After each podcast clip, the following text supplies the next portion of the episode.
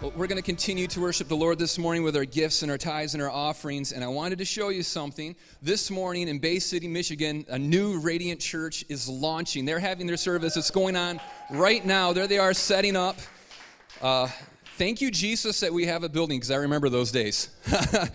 but it's cool to see what God is doing there. And we've been able to give very generously uh, to see this church launch and be a part of all of that. And they've just been so blown away and just so grateful for our support and our heart for them. Uh, so thank you that you allow us to be able to do that. The world needs more churches, and so we're happy to be able to be a part of sending more people and helping make that a reality. So, God, this morning, we're so grateful for Radiant Church in Bay City, for Marco and Carrie, Lord, and that you've called them, that they've responded to you, for their entire team.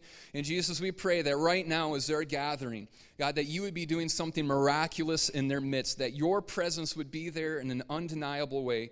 And Jesus, what's birthed this morning would continue to grow and expand because we want to see your kingdom continue to come and your will being done all over this world. And Jesus, especially this morning in Bay City. In the name of Jesus, we pray. Amen.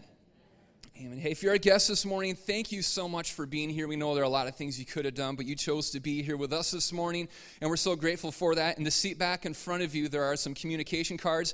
We'd love to have you fill one of those out, and you can turn it in at the uh, Guest Central on your way out. We have a little gift for you there, and then this week you get an email from me welcoming you to the church and seeing if there's anything that we can do for you. And also, next week is the start of something new for us. We are starting at the movies.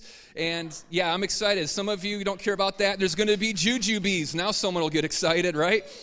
No, we won't have those. Those are actually terrible. We're doing Mike and Ike's. But what it is at 9 o'clock and 11 o'clock a.m., we're doing two services. We just take uh, one theme from a movie, pare it down. So it's a very simple presentation of a biblical truth and then I'll get up and I'll tie it all together and I'll present the gospel in the most clear and powerful way that I possibly can.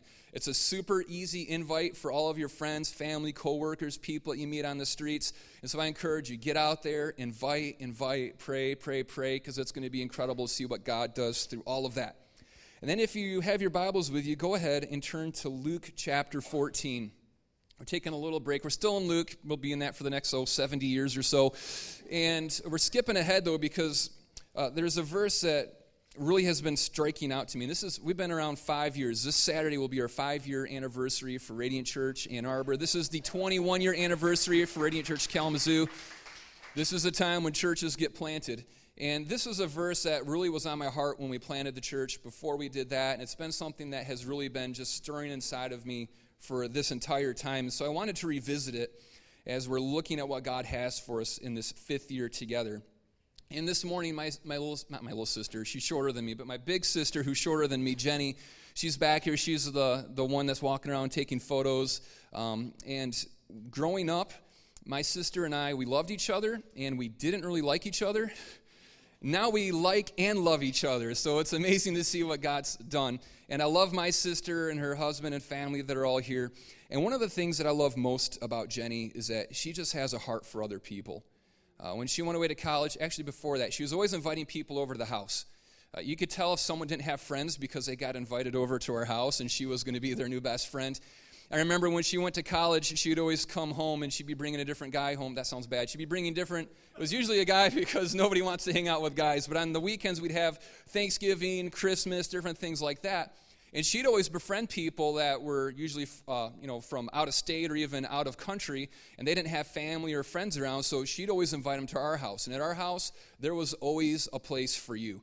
Uh, we love to cook. We love getting together for the holidays and celebrating them together. And there was nothing more sad or wrong in this world than someone that didn't have anybody else or family to spend time with on a holiday. So we'd all cook and we'd prepare, and it'd be a big event. And uh, we'd gather everybody around in our small little living room. People would be sitting on each other's laps almost because we just wanted more and more people to come in. It wasn't right, it wasn't acceptable that someone was going to be by themselves on a holiday without some other people to eat with. And uh, Ann and I, we still do that. Uh, so if you ever get invited over to a house, we feel bad for you. So, so just come over. And uh, even sometimes when I see people at restaurants, it, it kind of weirds people out. But if I see someone sitting by themselves eating, I just feel so bad for them. And I'm like, no, come, come sit with me. And if it's an old person, they usually love that and take me up on it. If they're young, they think you're a serial killer. And they're like, no, like, stay away. I, I'm away from my family and my kids. I'm having three seconds of peace, so just leave me alone. But that's just the way that we are. We got to have people over. And I remember this one year, she had Lucas over, who had been kicked out of Kenya for being too political. And so he came to the States and he was studying at Calvin College, where my sister was. And she invited him home for Thanksgiving. And it was his first Thanksgiving. They got to celebrate with us. And so he comes and he's sitting at the table, doesn't know any of us. We're doing our best to try to make him feel welcome, and it's probably really awkward and we're passing the food around. And you know on thanksgiving there's just an insane amount of food and lots of dishes that you usually don't have anyways. And so if you're not from this culture there's all kinds of food that you've never seen before and you don't know what to do with it. So we're passing around and he takes the mashed potatoes and he's play, he's taking everything. He knows i got to try everything. I don't want to offend the host or anything so he has his mashed potatoes, and then the applesauce comes around. He takes the applesauce, and he's, I don't know, it's just like piling it on top of his mashed potatoes. Like he thought it was gravy or something. And we're like, oh, like, do we say something to him? We don't want to make it weirder than it already is, but he's going to taste it, and it's going to be terrible. So uh, finally, we're like, oh, hey, Lucas, uh, applesauce doesn't go on the mashed potatoes. We don't worry about it. We'll just get you a new plate. And he's like, oh, no, no, that's fine. Don't worry about it. I'll eat it. And we're like, no, please please don't eat the applesauce with the mashed potatoes. It's going to be so bad. He's like, no, no, I insist. It's going to be all right. He takes one bite and he's like, I think I would like another plate, please. and I loved it. And, you know, now we all laugh about it. He probably felt humiliated, but we loved Lucas and uh, he got to fit in and be a part of our family for a weekend. And when you invite people in, a lot of times they don't understand the norms and the customs and the cultures of what's going on, and they might do some kind of weird things. But in our family, we had to have our house full. We had to invite people in that didn't belong in our family. People that weren't a natural part of our family had to be welcomed in. And there were two reasons for that. And the first one is because our heart was just for them. It just broke our hearts to see people that didn't have love, they didn't have a connection, they didn't have other people that they could spend time with. We just had to have them over because our heart went out for them. And the second reason for that was because so much effort and work goes into preparing the meal that you don't want it to go to waste. A lot of labor goes into preparing the Thanksgiving Day meal. And when nobody shows up, and you've probably done that, you, you're getting a meal together, inviting all of your friends to come or family. You're, you're putting a lot of money into it, you're putting time into it, you're looking at Pinterest recipes and absolutely just desecrating those things and then everybody starts canceling out and you start getting mad because you put all of this time and effort into preparing this meal. It's too much of a waste. You don't want people to not have connection and love and you don't want your labor and your efforts to go to waste.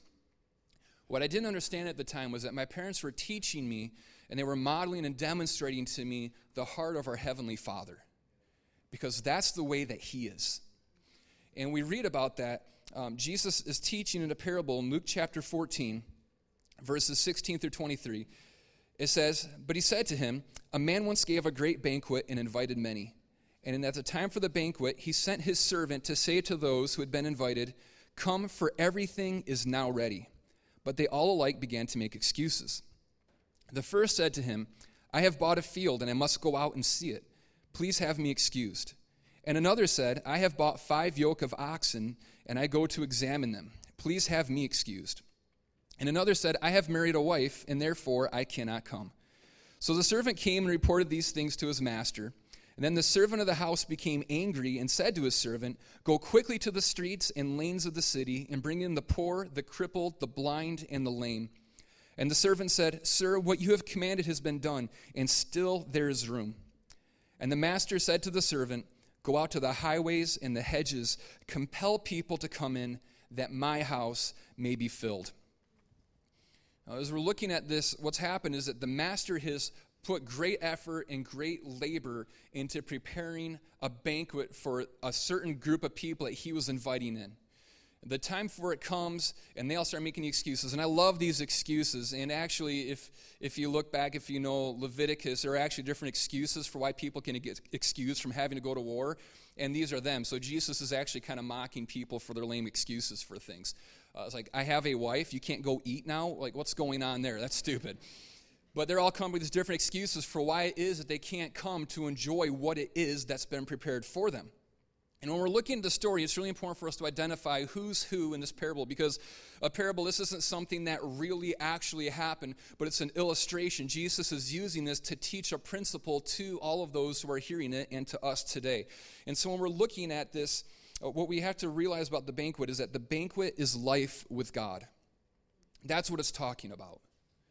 Is that what has been prepared for us is a life knowing God, knowing Him intimately, knowing Him deeply. We were created to have intimate, deep connection with God. It's the normal default setting for all of creation is that we were made to know God.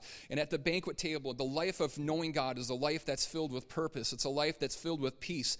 It's a life that's filled with contentment, healing, joy, uh, reconciliation, all of these things, this incredible, overwhelming love that we know and experience. This is the banquet that God has prepared for us. That's the banquet that we were invited into. And we are the guest that the banquet was prepared for. When Adam and Eve were created, they awoke into full knowledge of God. They walked with Him in the cool of the evening, it says.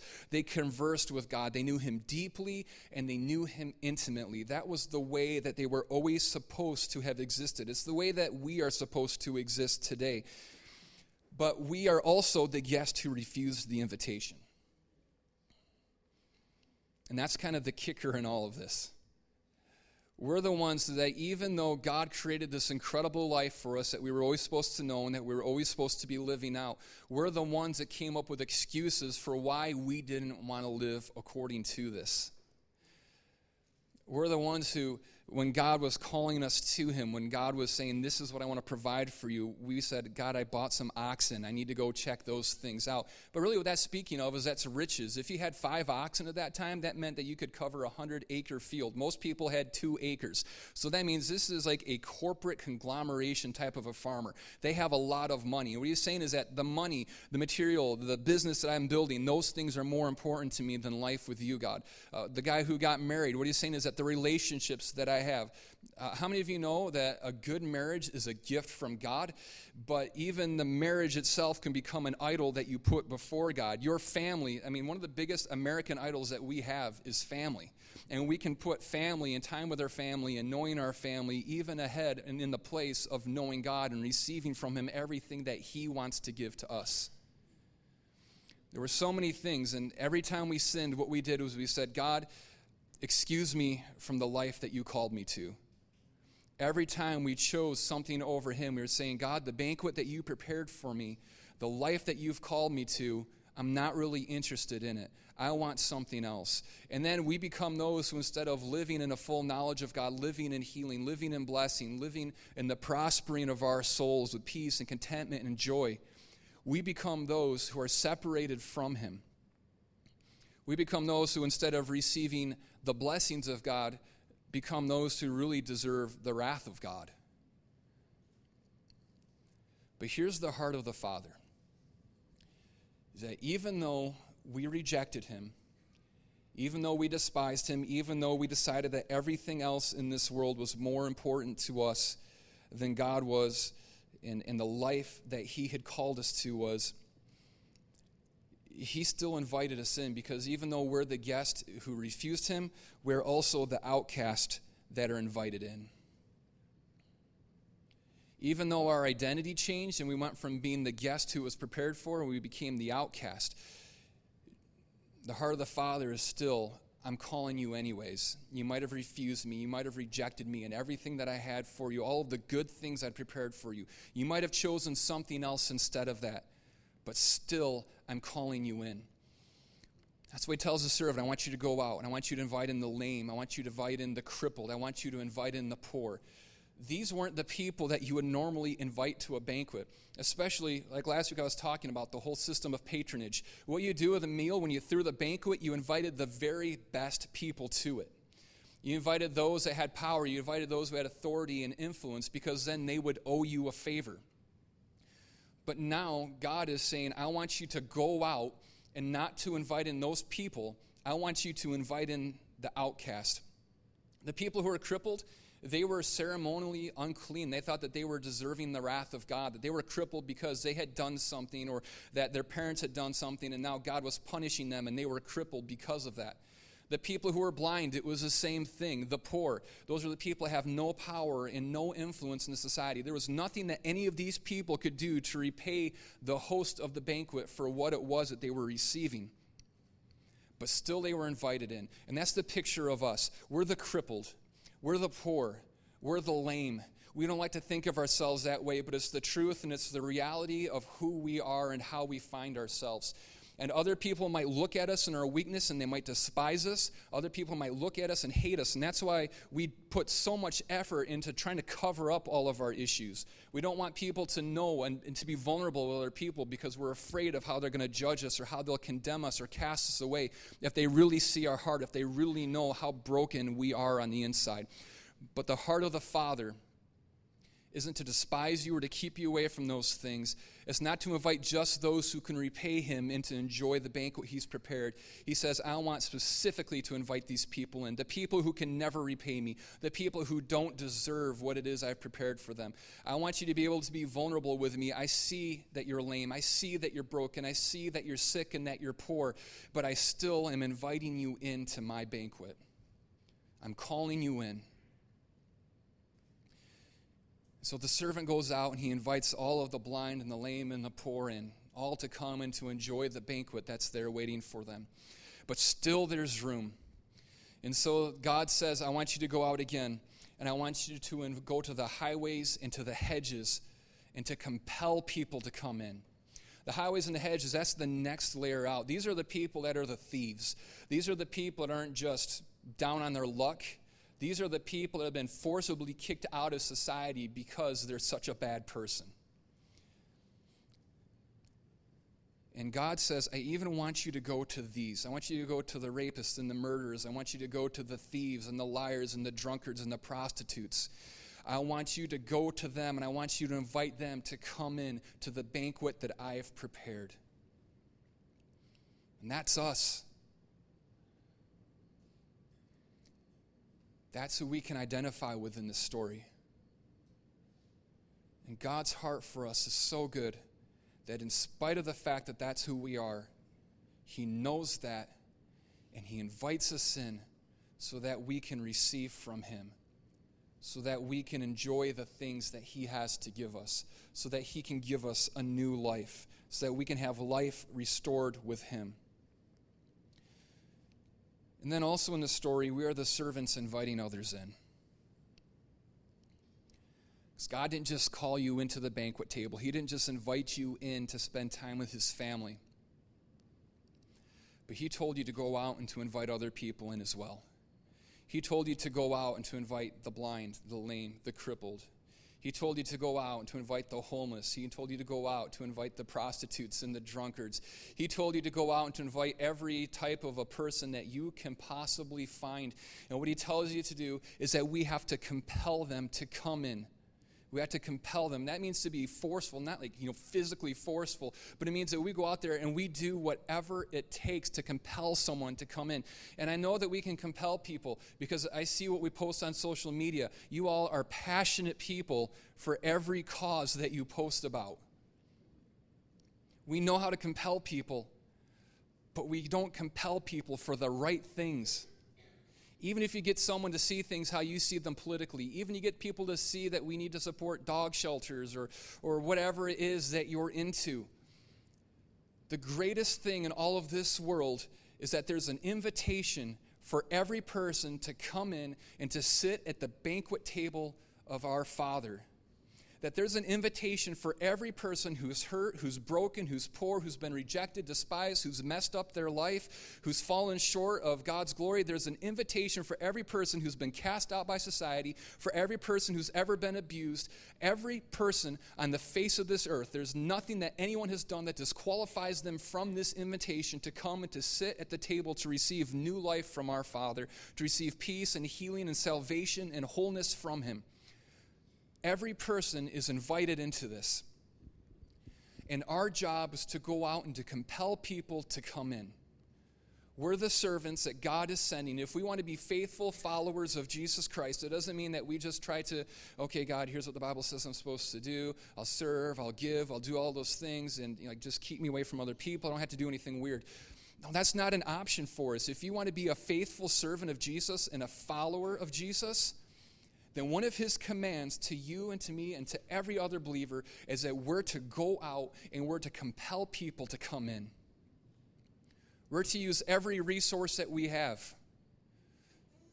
We're supposed to use our time. We're supposed to use our energy, our efforts. You're supposed to use every relationship that you have.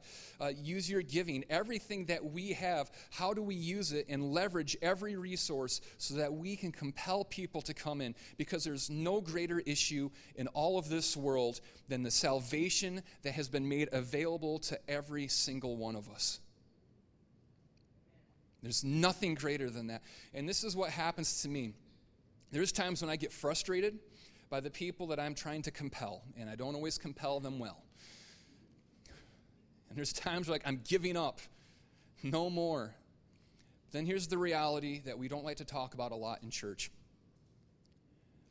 Is that every single one of us is going to spend an eternity somewhere. There's the eternity that we all deserve, and that's eternal separation from our Father. That's hell. And there's the eternity that we don't deserve, which is putting our faith in Jesus, accepting the invitation at the table, and freely receiving new life and salvation and hope and healing and restoration and reconciliation from Him. And that's relationship with God now and its full relationship with God for all of eternity, living with a new created heaven, new earth, new bodies that we receive. That's one of those two is what's going to happen to every single person on the face of this earth. And that means that everything that I have, every dollar I have, every minute that I have, every frustration that I encounter, every time I want to quit, it's all worth it. So that if even just one of my friends or one of my family members or one person at the coffee shop that I go to, if just one of them makes a decision to accept the invitation and come in and find what it is that Jesus wants to do inside of their hearts, that means it was worth it. That means that I lived my life well. That means that I was a faithful servant. And when I stand before the Son of God, I won't stand before him with fear and trembling, but I'll stand before him and I'll hear, Well done, my good and faithful servant. Because you went out and you compelled people to come in and to receive the same thing that you received in your life. Enter into the eternal reward. And you know what that reward is? It's that those people are in heaven for all of eternity. Every other uh, reward that you get in this life will mean nothing. Like I have this karate trophy from a tournament that I was in, and my son thinks it's the coolest thing in the world because it's huge. And I'm like, I, I honestly don't care. I lost in the finals. Like this is a reminder of failure to me but like it's shiny and it's big and it's bright. And so to a five year old, it's as tall as him. And he's like, "This is the greatest thing. I want it. Can I have it?" I'm like, "No, you have to earn it. Like you can't just like have a trophy." But we have other things like our new rewards are like if I save my money and I'm really financially wise and kind of cheap with my friends, then maybe I can retire real well someday. And that's the reward. And you know what? You still die and your kids get all of your stuff. if you work really hard and put in tons of hours and you go beyond and you sacrifice time with your family so you can climb the corporate ladder, what's your reward? You might make more money, you might get your name on a plaque somewhere. I love this. When I go to Michigan Health now, or whatever they call it, I see the plaques of all the people that ran the hospital. That's a pretty important position. That's hard to get to that position. Nobody ever knows those people or remembers them except for the few weirdos like me that like to look at the plaques. All of their accomplishments now mean nothing. And this is the reality I think of. I don't know the names of any of my great grandparents except one because she lived to be 102 years old, and I actually got to meet her, and we were pen pals. Beyond that, I don't know their names, I don't even know their stories. It's almost like they never lived. That's super depressing. But what's not depressing is that the things that they poured themselves into to invite people into the kingdom of God, that's a reward that lives on forever. Our names will all be forgotten on this earth. Our accomplishments will all be forgotten. The money that we get will be gone. The possessions that we acquire will rust and they will be eaten by moths. Everything that we have in this world will one day be gone. But everything that we put into other people, that lasts forever. I want to put my life into serving others. I want to spend my whole life compelling people to come into the kingdom of God and finding what it is that I've found in Him. And when I get to heaven, I'm going to get to see the reward for my efforts. When I look around and I see that there are people who are there because I laid my life down for them. When I see that there are people who are there for all of eternity because I spent my time, my efforts, my money, and everything else so that they could know Jesus and they could find life in Him now and forevermore. That's the way that I want to live my life because that's the life that counts. That's the life that makes a difference. And this is what God says He says, My house must be full. This is why he's inviting everybody in. This is why he doesn't just say, everybody canceled out on me, forget it, I'm going to eat it all myself, or just burn it or whatever. He's not willing to accept the fact that his house is empty. He says, My house must be full. This is revealing the heart behind God. If you want to know something about God, look to this to see his motivation behind everything that he's doing on the face of this earth. We deserved his wrath. But he says, My house must be full. So I'm going to invite people in to receive from me when what they really deserved was something completely different. Because his house must be full. And the two reasons for that is number one, because of his great love for us. God is broken in his heart by the fact that we are living our lives far from him. There is no one who hurts more at, by injustice or is more deeply grieved by the hurt and suffering in this world than God our Father is. His heart isn't to just let us receive what it is that we're making for ourselves. His heart isn't to leave us to the just results of our actions. Because of his great love for us, he says, My house must be full. People must come in. And it's what led him to go to the cross so that he could make a way for us to come in. And that leads us to the second reason his house must be full because of the great price that he paid to make the banquet available to us. He gave up the glory of heaven. He came and identified with the weakest of us in the least position on the face of this earth as an occupied, despised people. He was poor. He was rejected by his own people. He was fully God, and yet he suffered every physical ailment that we suffer. And ultimately, he went to the cross where he was crucified by the people that he loved so much, though he had done nothing wrong. And in doing so, he paid the price for every one of our sins, so that now we have complete and full forgiveness, and we stand righteous before our Father, and we're able to come into the banquet table. We might be the blind, the lame, the lepers, we might be the prostitutes and the drunks, the greedy, and everything else, but through Jesus Christ, we have forgiveness of all of those things, and we're invited into the banquet table to receive salvation and life with God.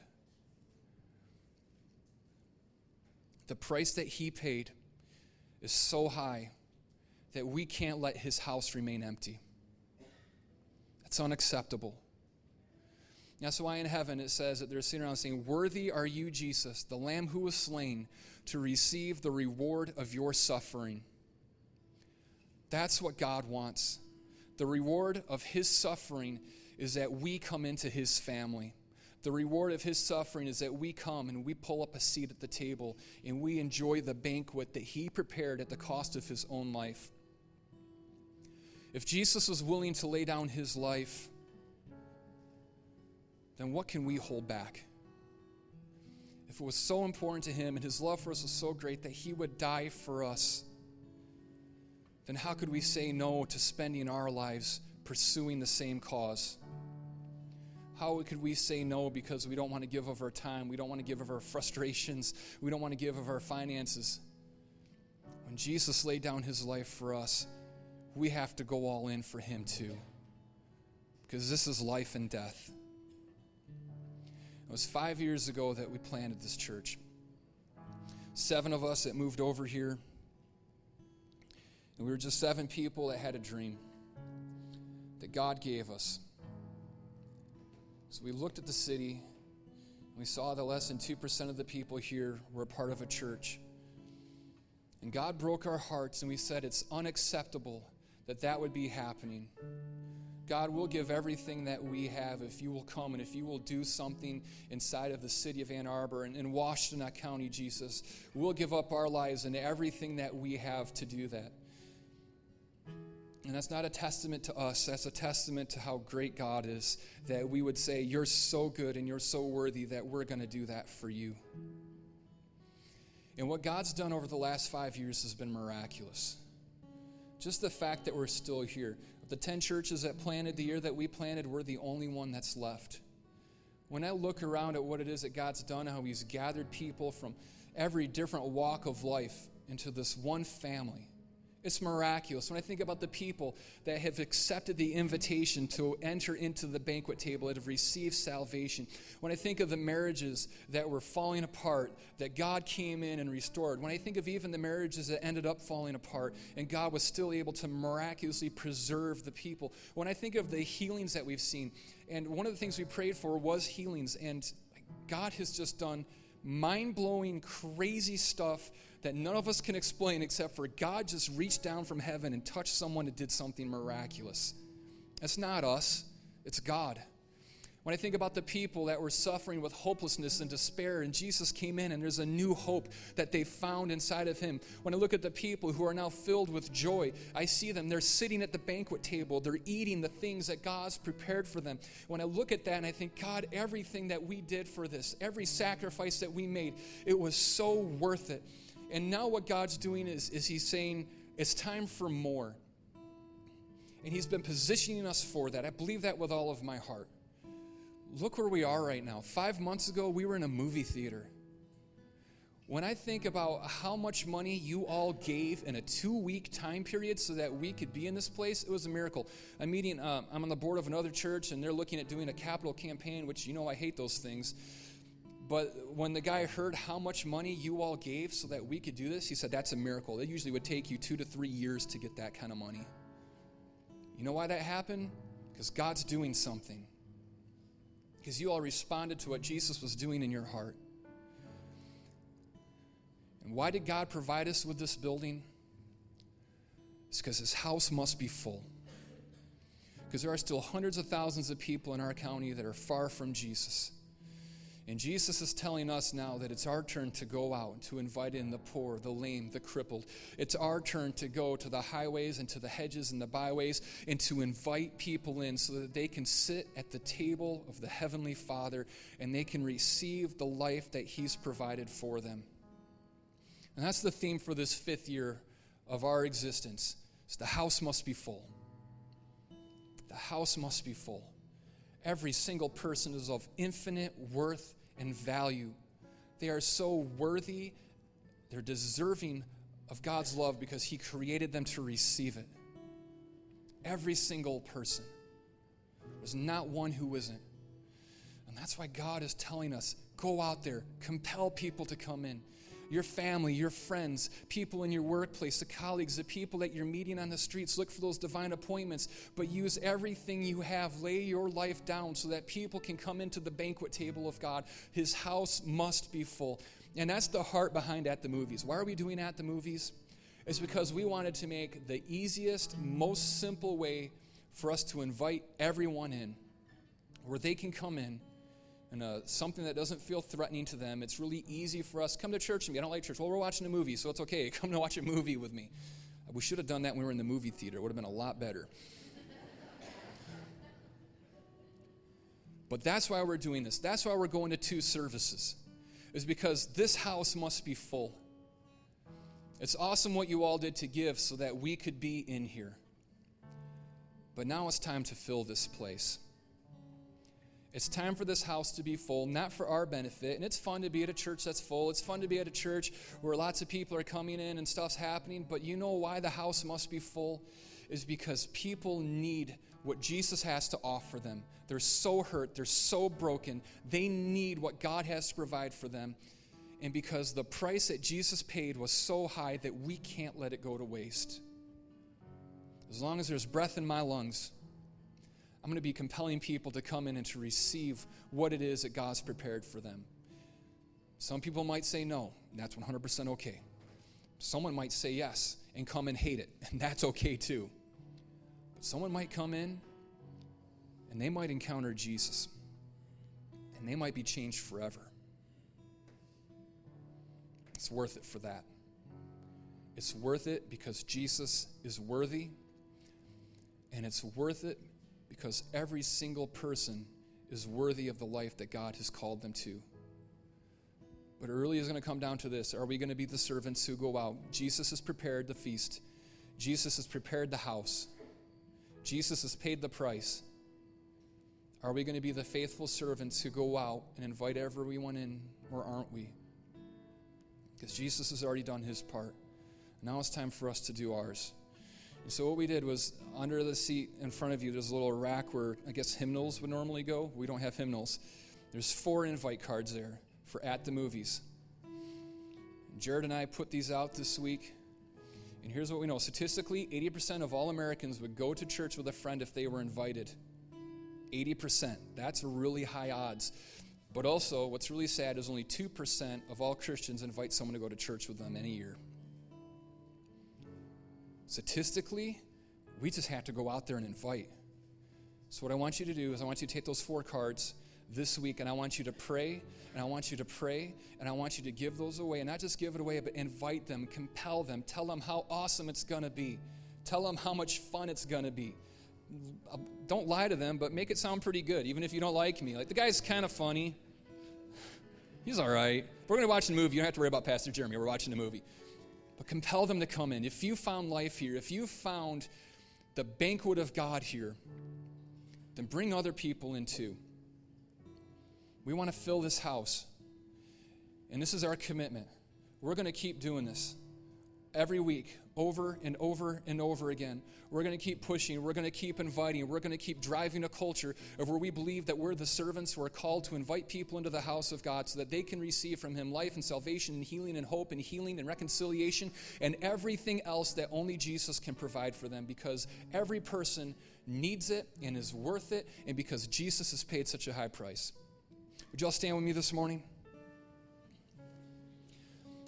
So we're going to take communion together. I'm going to invite the ushers to go ahead and pass out the elements. You know why we take communion? It's, it's because it's a meal that we take. It's symbolic of the bread that you would eat at a meal. It's symbolic of the wine that you would drink when you were at a meal. It's something that happens around a table. It's something that happens at a banquet. And what Jesus is calling us to remember is that we're a family. We're a family, not by natural birth, but we're a family that was all adopted in. He made a place for us at the table by his body that was broken and by his blood that was shed. And the same body that was broken and the same blood that was shed that bought our salvation will do it for every other person on the face of this earth. So, Father, we come before you. And we recognize that we're recipients of something we didn't deserve.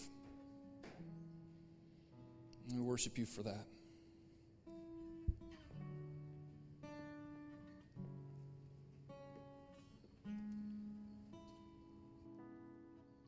You give light, you are love, you bring light to the darkness, you give hope you restore every heart that is broken. Great are you, Lord. It's your breath in our lungs, so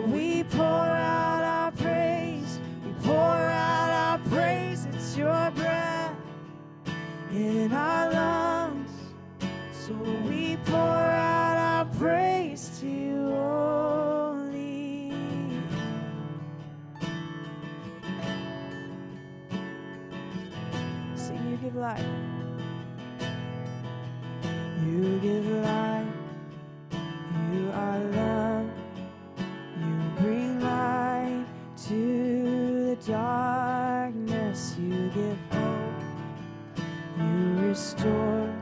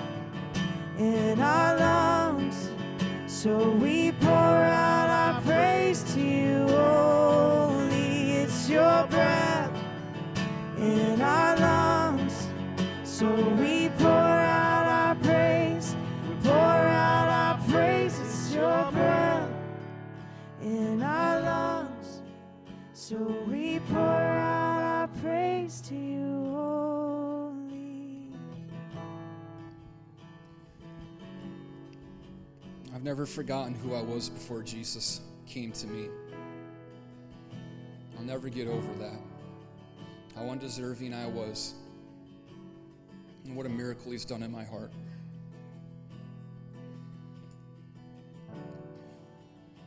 Bread is always a symbol of life. So when Jesus broke the bread and gave it to His disciples, He was showing us that His life was going to be broken that his life was going to be destroyed like that loaf was when he tore it, so that that life could be given to us. So as we eat the bread this morning, we remember the broken body of Jesus that brings us new life.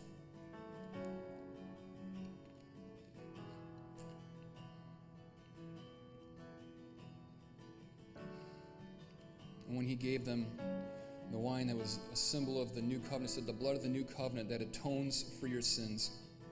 The blood of Jesus doesn't just excuse your sins, it doesn't cover over them, it completely removes them from you like it never happened. We're able to stand before our Father. We're able to enter into the banquet that He's prepared. Because though we were lost, though we were broken, though we were so unworthy, He made us worthy by His own blood. So as we drink the juice together this morning, remember the, the blood that Jesus shed for the atonement of our sins.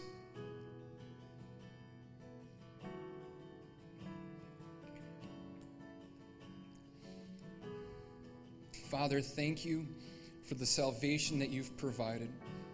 Thank you for the redemption from sin. That all we have to do is put our faith in you to confess that you are Lord and believe that in our hearts. And we're made into sons and daughters of the living God. We're seated at the banquet table and we receive life from you. Jesus, when we look around, we see there's room for more at this table that you've put us in. God, we pray that this week that you would fill us with boldness and that you'd fill us with courage. Jesus, we pray that this week we would be overwhelmed once again by how good you are, that there would be a fresh and new conviction of how powerful you are, that you're able to move on any heart, that you're able to work in any circumstance, any situation. You can bring life into it. You can bring hope. You can bring healing. You can bring joy. And Jesus, as we pray for people, as we invite them, God, we pray that there be responsiveness in their hearts.